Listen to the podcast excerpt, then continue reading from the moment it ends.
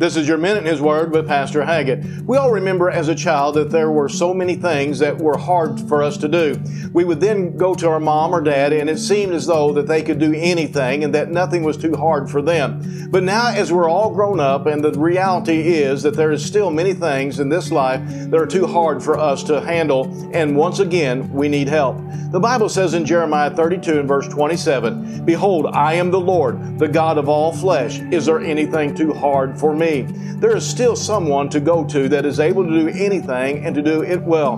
There is the Lord Jesus Christ. He's waiting for you and me to call on Him and ask for help. You see, there's nothing too hard for Him. He can fix whatever is broken in your life and put it all back together again. But you must come to Him and ask. He will not just force His way into your life. You see, He's watching and waiting on you. This has been your Minute in His Word. If you don't have a church home, come pay us a visit here at Calvary Baptist Church in Marshall.